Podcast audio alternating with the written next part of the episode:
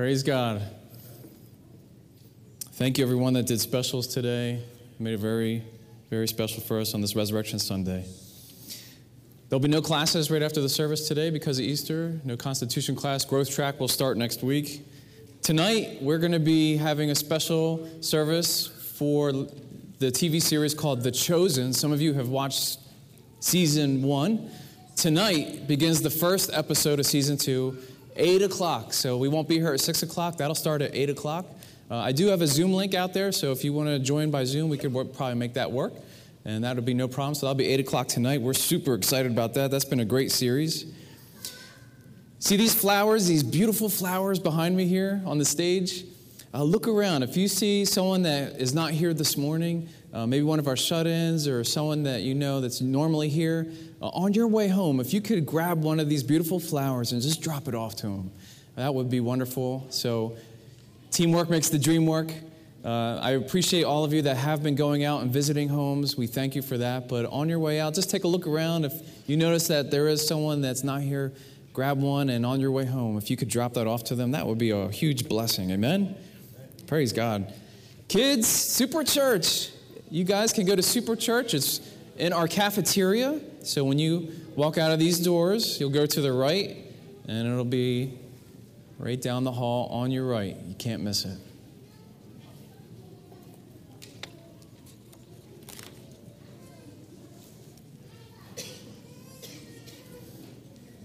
Amen.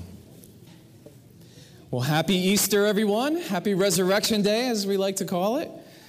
If you're visiting with us today, I'd like to just welcome you again to Fairton Christian Center. I'm Pastor Ken, and if you're joining us from home for the first time, I want to welcome you. Leave us a comment there. Let us know how you're doing. We welcome you. We have a lot of great ministries here for your family, and that includes a preschool through 12th grade academy that's been here serving the community for over 40 years. So, praise God, we're so excited about that. And we welcome you this morning. We're so glad that you're here. If you'd like to see a little bit more of the Academy, you can give us a call and we'd be happy to give you a tour. Um, or if you'd like to talk about the church, I'd be happy to meet with you and pray for you and your family. God is doing some amazing things, amen, here in our church and in the school. So praise the Lord, praise God. Well, today we celebrate one of the most important holidays of the year. Amen. The message of Easter is one we love to share. We're celebrating the most important event in history. Amen. Jesus' tomb is empty because he's alive. Amen. Amen. He's a living Savior. Praise God. We love to sing that song we sang this morning, Raise a Hallelujah. Did you notice one of the lines in that song says, Death is defeated the King is alive. Amen. Man, I love that song. We love that song here at Fairton. We want to raise a hallelujah. It's a great song, a great anthem as we declare victory in our life. Praise God. The miracle of Jesus' resurrection changed the world forever. Forever. It's the foundation of our faith. Unfortunately, there are many people today that Easter is just another holiday. One Barna study, research study, found that while most Americans consider Easter a religious holiday, fewer are correctly identifying its meaning at 42%. And interestingly, only 2% of those in that research study would describe it as the most important holiday. Well, Easter is not just another holiday. Easter is not about the bunny. Easter is about the lamb. Amen. It's the holiday of holidays. Amen. Praise God. Turn with me to John chapter 20. While you're turning there, I'll give you a little context. John is the author, known as John the Beloved. He's in Jesus' inner circle. This is the last of the Gospels to be written from Matthew, Mark, and Luke, and, but it ends up being the first of the books that John would write. He also wrote 1st, 2nd, and 3rd John and the book of Revelation. And he wrote this gospel while he was in Ephesus between 80 and 95 AD. The first 12 chapters of this gospel record Jesus' three year ministry. Those chapters contain some of the miracles performed by Jesus. Interesting, the last verse of this gospel says this Jesus also did many other things. If they were all written down, I suppose the whole world could not contain the books that would be written. Wow. Chapters 12 through 20 cover the Passion Week, the Holy Week. Nearly a half of his gospel captures this one week. John devoted significant portion of his gospel for a short period of time, Palm Sunday to Easter. One week that changed the entire world. Amen. Let's start at verse 1. Early on Sunday morning, while it was still dark, Mary Magdalene came to the tomb and found that the stone had been rolled away from the entrance. She ran and found Simon Peter and the other disciple, the one whom Jesus loved. She said, They have taken the Lord's body out of the tomb, and we don't know where they've put him. Peter and the other disciple started out for the tomb. They were both running, but the other disciple outran Peter and reached the tomb first. He stooped and looked in and saw the linen wrappings lying there, but he didn't go in. Then Simon Peter arrived and went inside. He also noticed the linen wrappings lying there, while the cloth that had covered Jesus' head was folded up and lying apart from the other wrappings. Then the disciple who had reached the tomb first also went in, and he saw and believed. For until then, they still hadn't understood the scriptures that Jesus must rise from the dead. Then they went home. Heavenly Father, we thank you for your word. And Jesus, now I pray, open our eyes to see, our ears to hear, and our hearts to receive. Father, I pray now your anointing over our time in your word. I pray now you would increase and your Holy Spirit would speak through me, Lord, and minister to every heart here and watching from home. In Jesus' name we pray. Amen. Amen. My sermon title today is Can I Get a Witness? Amen. We're going to begin at verse 1. Verse 1 this is one of the most exciting verses in the entire Bible. This verse, all four Gospels record this fact of history. And as we see from our passage, John himself was actually physically there. He is one of the first people on the scene. So we have this first person eyewitness report captured and preserved in this message, in this passage. Each gospel records early on a Sunday morning. In Mark, we read that it was at the rising of the sun. And that's the reason why we have sunrise services on Easter morning. Sunday, the first day of the week, is Resurrection Day, the Lord's Day. And that's the reason why churches today meet on Sunday instead of the traditional Old Testament Sabbath of Saturday. Christians celebrate Jesus' resurrection every week. Amen? The Lord's Day is a victorious day, a day to celebrate what Jesus has done, the day Jesus defeated the gates of hell. John writes in Revelation 1:18, "I am the living one. I died, but look, I am alive forever and ever, and I hold the keys of death and the grave. Yes, amen. In this first verse here, we're introduced to the first person of our story today, Mary Magdalene. She arrives at the tomb. Similar to how Jesus is sometimes referred to as Jesus of Nazareth, Mary Magdalene refers to her city of origin. You can show my first picture. On this map, She's from the city of Magdala on the west coast of the Sea of Galilee. If you are to visit Israel today, you can take a tour and check out all the sites of that city and all the history. And we know that Mary's not alone. As we look into the other parallel passages in the Gospels, he records Matthew that a group of women left to visit the tomb. Mark includes some of the names Mary, the mother of James, and notes that Salome was also in the group. Luke also notes Joanna and several other women went to visit the tomb. Here, John's account focuses specifically on Mary Magdalene. We first meet her in Luke chapter 8 when Jesus cast out seven demons, evil spirits from her. Not one, not three, seven demons from her. So she went from demonic possession to freedom in Christ. Amen. And from that moment, she remained loyal to him until the end. Jesus met her right where she was at. She was delivered. Her life radically changed forever.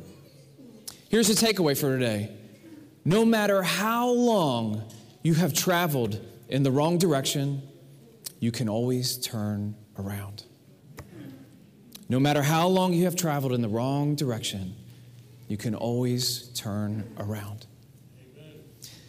Like Mary, we all have a past. And here, someone who was demon possessed, who later in this chapter would end up being one of the first people a resurrected Jesus would reveal himself to. Wow. And of all the people Jesus could have chose to reveal himself to right in the beginning, he chooses her. He chooses Mary.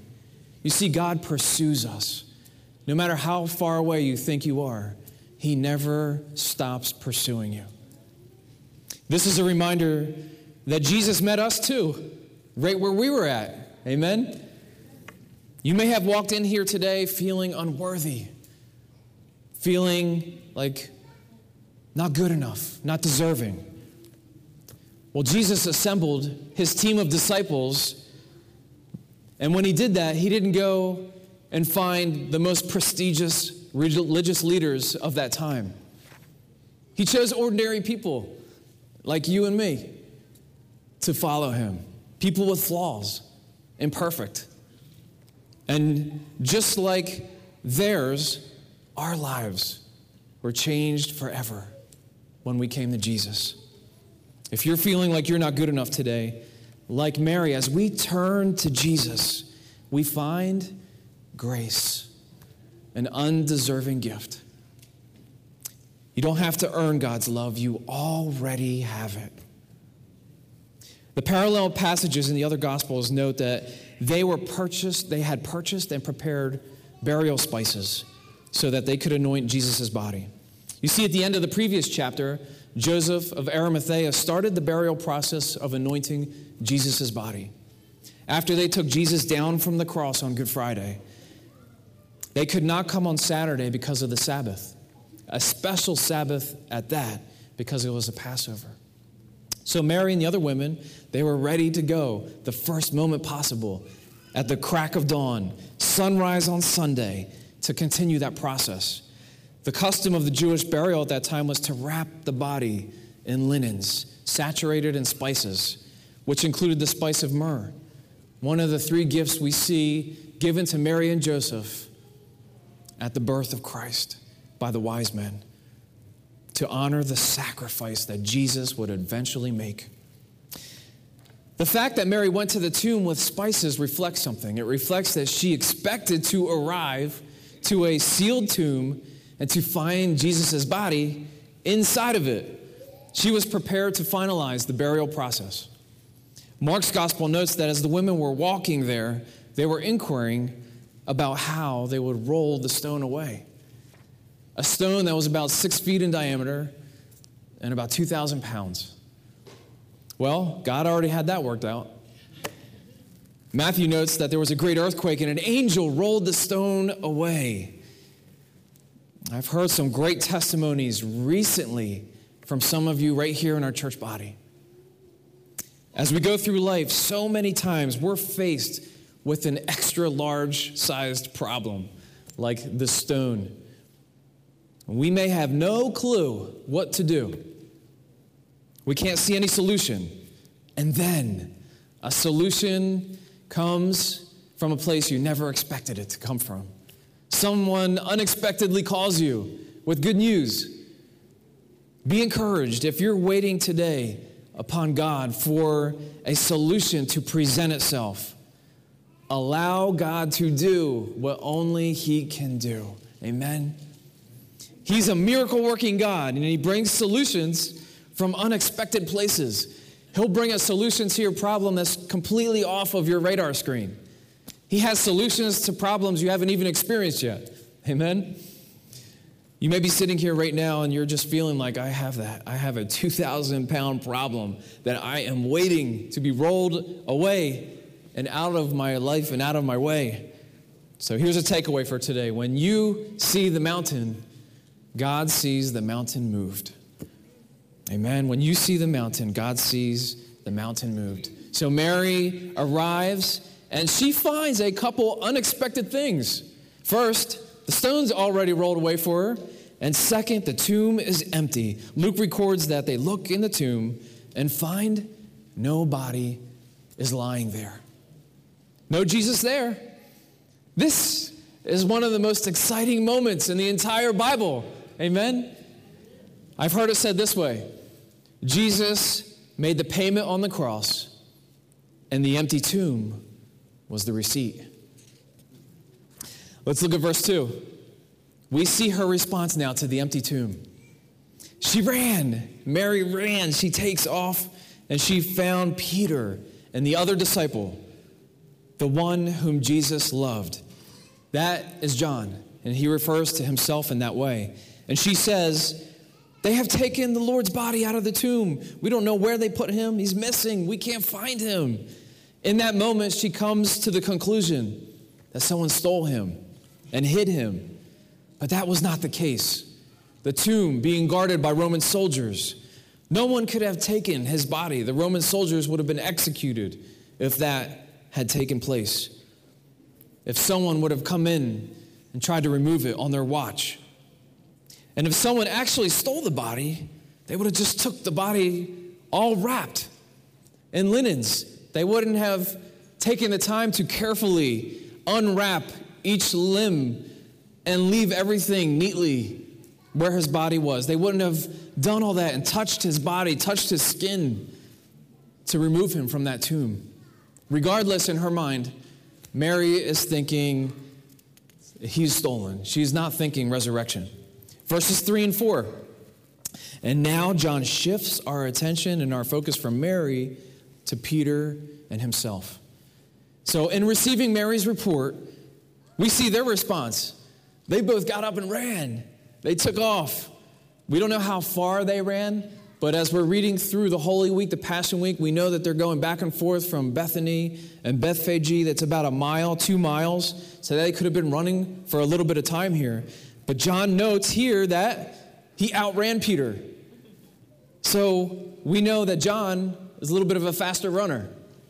Why would he tell us that? Was he trying to brag about himself and boast? Man, I outran Peter. I left him in the dust. No, I don't think so. Listen, John here, he's giving us a specific, detailed account, his eyewitness testimony. If you have ever had to call 911, or if you've ever had to meet with a police officer to give a report of what happened, they want to know step by step what happened. And John is sharing his story here like it's being investigated in a similar way. First, Mary came, she told us what happened. We immediately left. I got on the scene first. Then Peter got on the scene right after me. So he's giving step by step account accurately of what happened. And then let's see what happens next here in verse 5. John gets there first. And we see what? He himself saw with his own eyes at first, he didn't go in, but notice the detail. He stooped. He stooped down to look in. It kind of gives you an idea of how large the opening to the tomb was.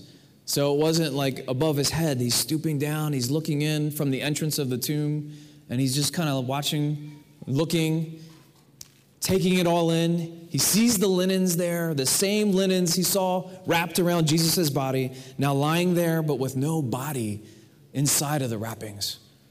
Jesus was gone. It was an empty tomb. And then verse 6 Then Peter arrives. But unlike John, he goes right in. He goes right into the entrance. Remember, Peter is the only disciple that stepped out of the boat. He's the only disciple that walked on water. So he boldly arrives and he steps right into the tomb.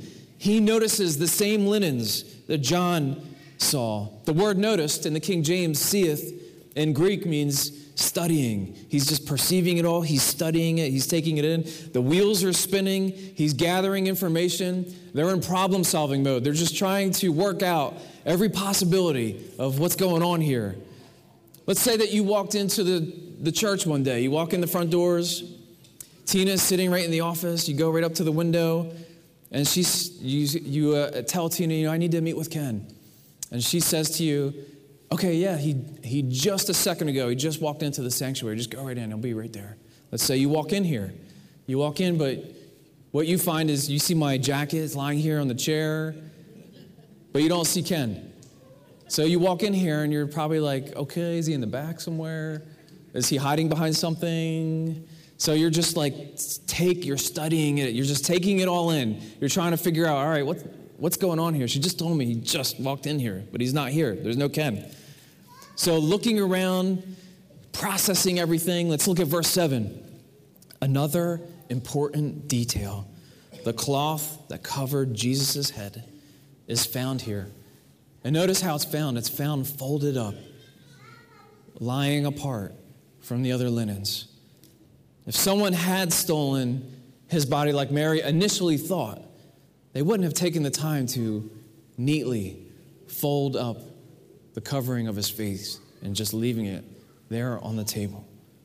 Again, John giving specific eyewitness detail for us to know what the scene looked like when he arrived there. Verse 8 Then John, after Peter goes in, decides he's going to follow Peter in. And we read, he saw and believed. When we read he saw, in the Greek, that saw is to see with understanding.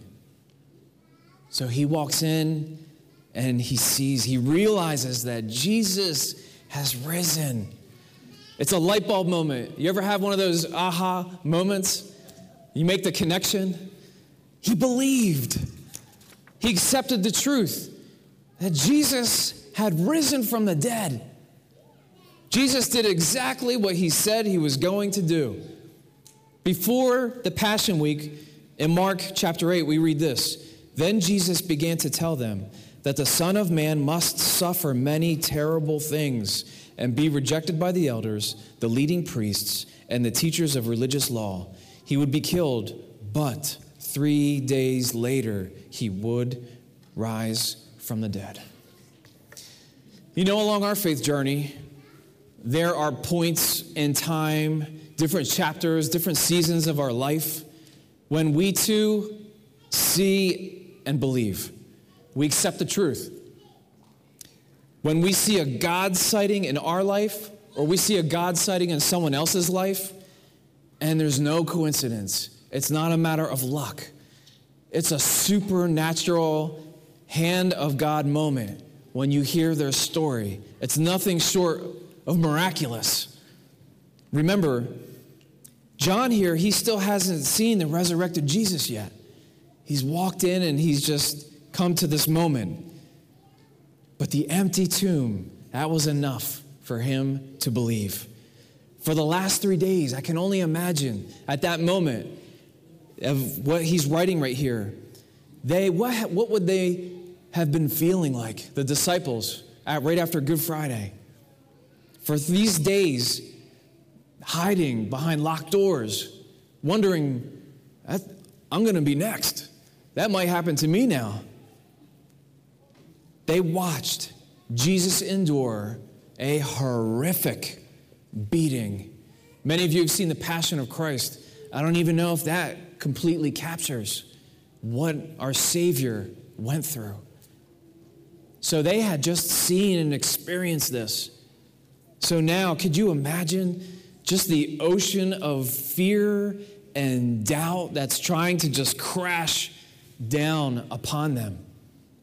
But this moment here, this moment splits that ocean of fear and doubt. Because in this moment, it's faith, believing without seeing. It's faith and joy and hope that just begins to rise up within him. There are times in our life when we just feel completely overwhelmed with life. We feel like we're drowning in life. People will say, I'm up to here. I can't take one more thing. It can't get any worse. And then something happens. Our faith is reignited when hope begins to rise again, when fear and doubt are nowhere to be found because our faith has just been sparked and lit and growing. So here's a takeaway for today a heart filled with fear, doubt, and worry leaves no room for faith. And a heart filled with faith leaves no room for fear. His heart in this moment just flooded, flooded with faith. He believed. Verse 9. Until that moment, they still didn't understand the scriptures, but now they began to understand. The empty tomb was evidence, it was proof of the resurrection of Jesus. The empty tomb. You see, he conquered the grave, amen? Death could not hold him. And for 50 days after Easter, we reach the day of Pentecost. The disciples would be baptized in the Holy Spirit. And Peter, who was the first disciple to enter into the tomb, begins preaching to the crowd about Jesus which you can see in Acts chapter 2. He references the scriptures that he now understands. And you can see in that moment, he, one of them is Psalm 16, which says, For you will not leave my soul among the dead or allow your Holy One to rot in the grave. As Peter is preaching this to the people, 3,000 are saved as they listen to his eyewitness report. That is awesome. Wow. They hear it, they believe, and today, here we are. We're reading the same story. 2,000 years later, a similar story that Peter was preaching on that day that he's alive. He's alive today. And that's the same for us right now. And because of that, we can face tomorrow. We can have hope. Verse 10 Then they went home. Then they went home, but that was not the end. That was just the beginning to an amazing sequence of events that would take place over the next 40 days. In the verses that follow our passage today, we see the beginning of multiple eyewitness reports of a resurrected Jesus, appearances of the risen Jesus. People are seeing him. On that day, Resurrection Sunday, five sightings. Jesus is seen by Mary, then she's seen by the other Mary, Salome, Joanna, and another woman, then Peter, then the two men on the road to Emmaus, and then the disciples together, but without Thomas. Then during the next week, the following week, four more sightings. He would see the disciples again, but this time with Thomas. Then the seven, seven of the disciples at the Sea of Tiberias. Then the disciples in a large gathering in Galilee. Then James. And then on the 40th day, again with the disciples. Then they watch Jesus ascend straight up into heaven. Wow. You see, he stayed around for 40 days to demonstrate that he was truly alive. Amen. Hundreds of real people saw a resurrected Jesus. Listen to what Paul wrote in 1 Corinthians 15. He was seen by Peter and then by the 12. After that, he was seen by more than 500 of his followers at one time, most of whom are still alive, though some have died. Then he was seen by James and later by the apostles. Last of all, as I As though I had been born at the wrong time, I also saw him. Paul, Paul wrote two thirds of the New Testament, and he refers to the resurrection of Jesus over 50 times in his letters. And notice of the 500 believers that he just mentioned, many of them were still alive. If there was some kind of discrepancy, they would have spoken up and said something. John, who wrote this gospel, was right there. He could see him, he could hear him, he could touch him. All the disciples, they were able to touch him and listen to him. They even ate with him. That is why the disciples were all, all in, completely sold out to Jesus to the point where they were willing to die themselves horrific deaths. They were willing to go to the very end because they had encounters with the risen Lord. They knew the truth. And listen, without cars, without TV, without cell phones, without internet and social media, this small group of disciples followed the Great Commission, powered by the Holy Spirit, and they turned the world upside down. It was amazing. The whole world was changed forever. They all went out, preached about what they witnessed his resurrection. This guy, he's still alive. We've seen him, we ate with him. In closing, from that Sunday until today, boy, that day has brought so much with it. It has brought immeasurable joy for our lives. That through the work of the cross, our sins are forgiven.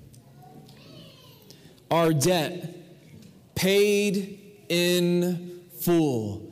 Jesus said, It is finished.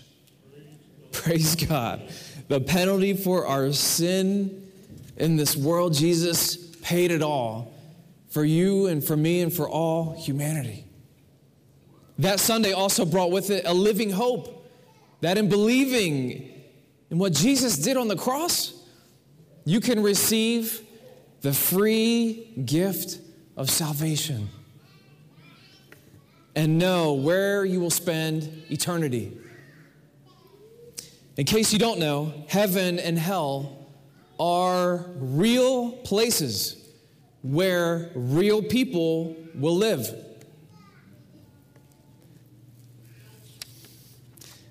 Permanently, forever. That Sunday also brought with it divine healing. Today we had communion.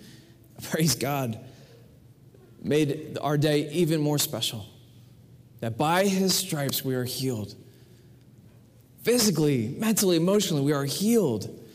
God made it possible for you to know him and experience an amazing change in your life.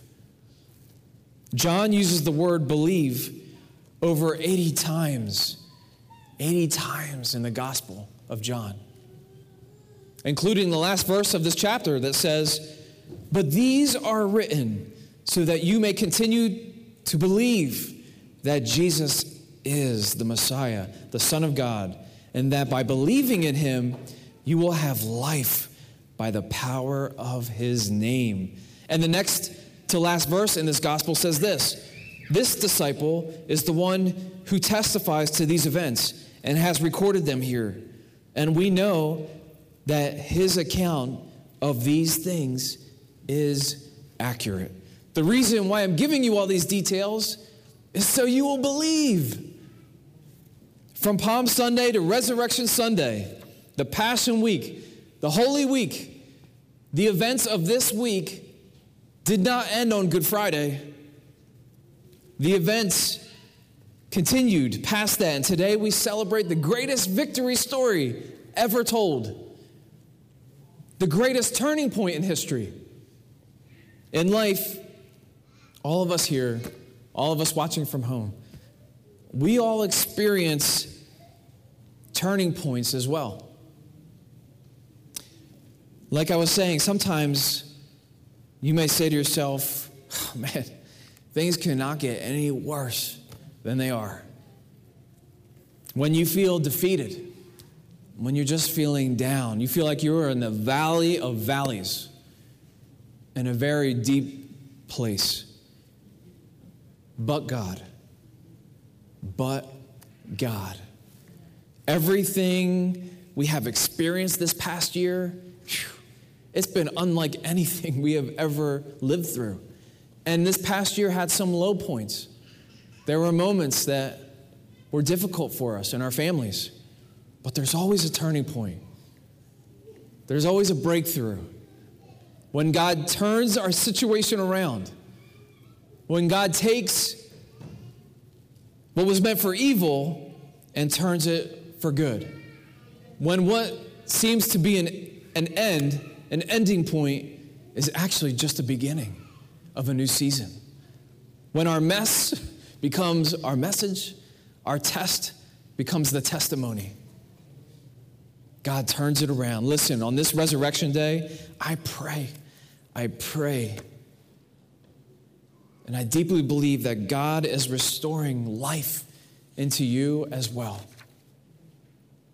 Restoring your joy, restoring your hope, restoring your faith. The resurrection story is a message of hope to those who believe and to those of you who have never made a decision to invite Jesus into your heart. Listen to the words of Paul in Romans 10. When we declare that Jesus is Lord and believe in our heart that he was raised from the dead, we will be saved.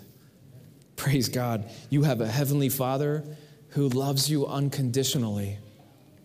He's pursuing you, He's calling you by name, He's knocking on the door of your heart.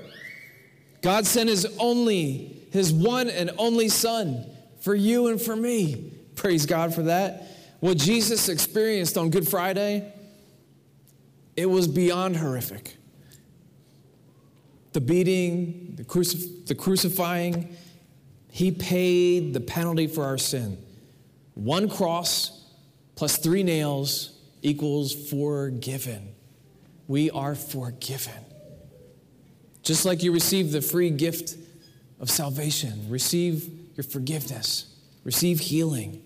Jesus' sacrifice demonstrates to us how much he loves you how much He loves us. He took our place on that cross. You know, Easter, Easter reminds us to be eternity focused, that there's only one way to heaven.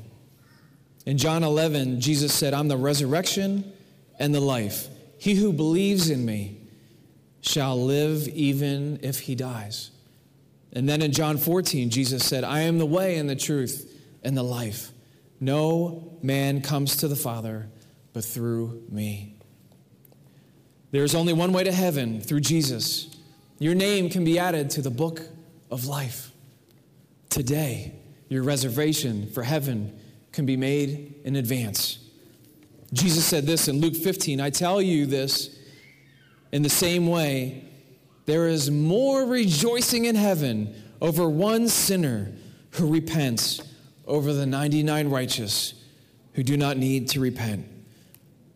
You may have walked in here today thinking, Pastor Ken, I'm just not living right. Come just as you are. Come just as you are. We've all sinned, we've all fallen short.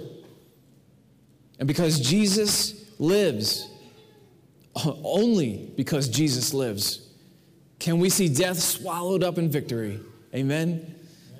God offers us salvation, a free gift, eternal life in heaven. He loves you so much that He gives you a choice.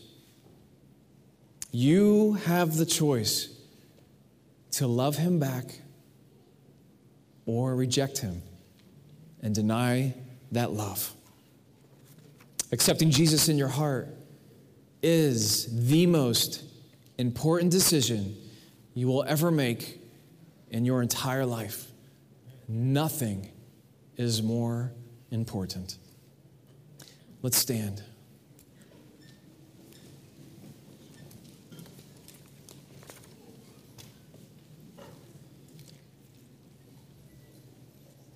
Praise God. Thank you, Lord. Let's bow our heads as we close our service today. Father, thank you, Lord. Thank you for this time.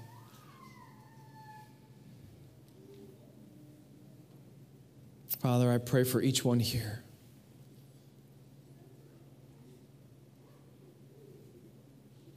Jesus. Father, you have loved us so much. And now the choice is ours to love you back. I don't want to close this service without giving each person in this place and watching from home an opportunity to accept Jesus as your Savior, as, your, as the Lord of your life. There are Christian brothers and sisters praying throughout this room right now for you. If that is you, then today is your day to receive the invitation. If you've never made that decision in your whole life, then this moment is for you.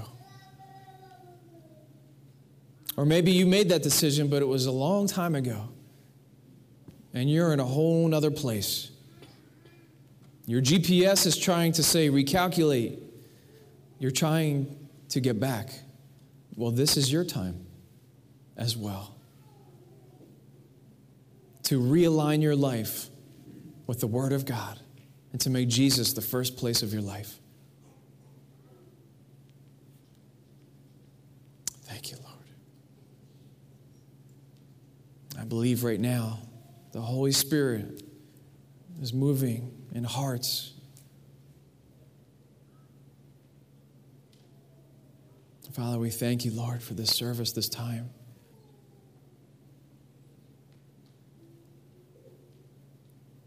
And we're going to take this time now to pray.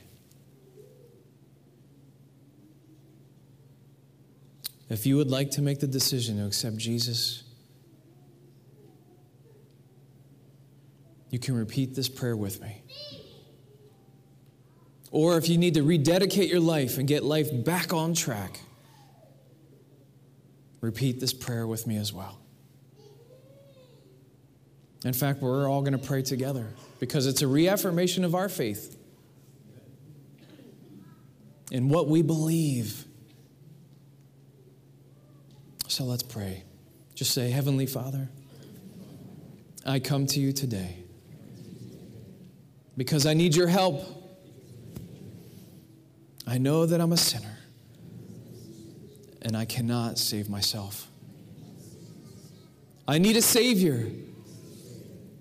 I need you, Jesus. I believe that you died on the cross for my sins.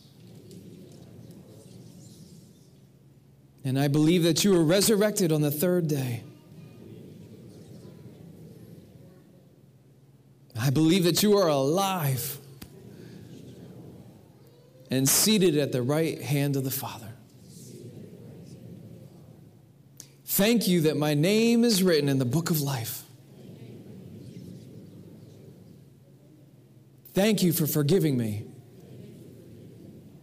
of every sin I've ever committed. Jesus, you are the Lord of my life. I repent before you. Help me from this day forward to live a life for you. I am saved and I am forgiven. In Jesus' name, amen. Amen. Praise the Lord. Hallelujah. We read that if just one repents, that the angels in heaven are rejoicing.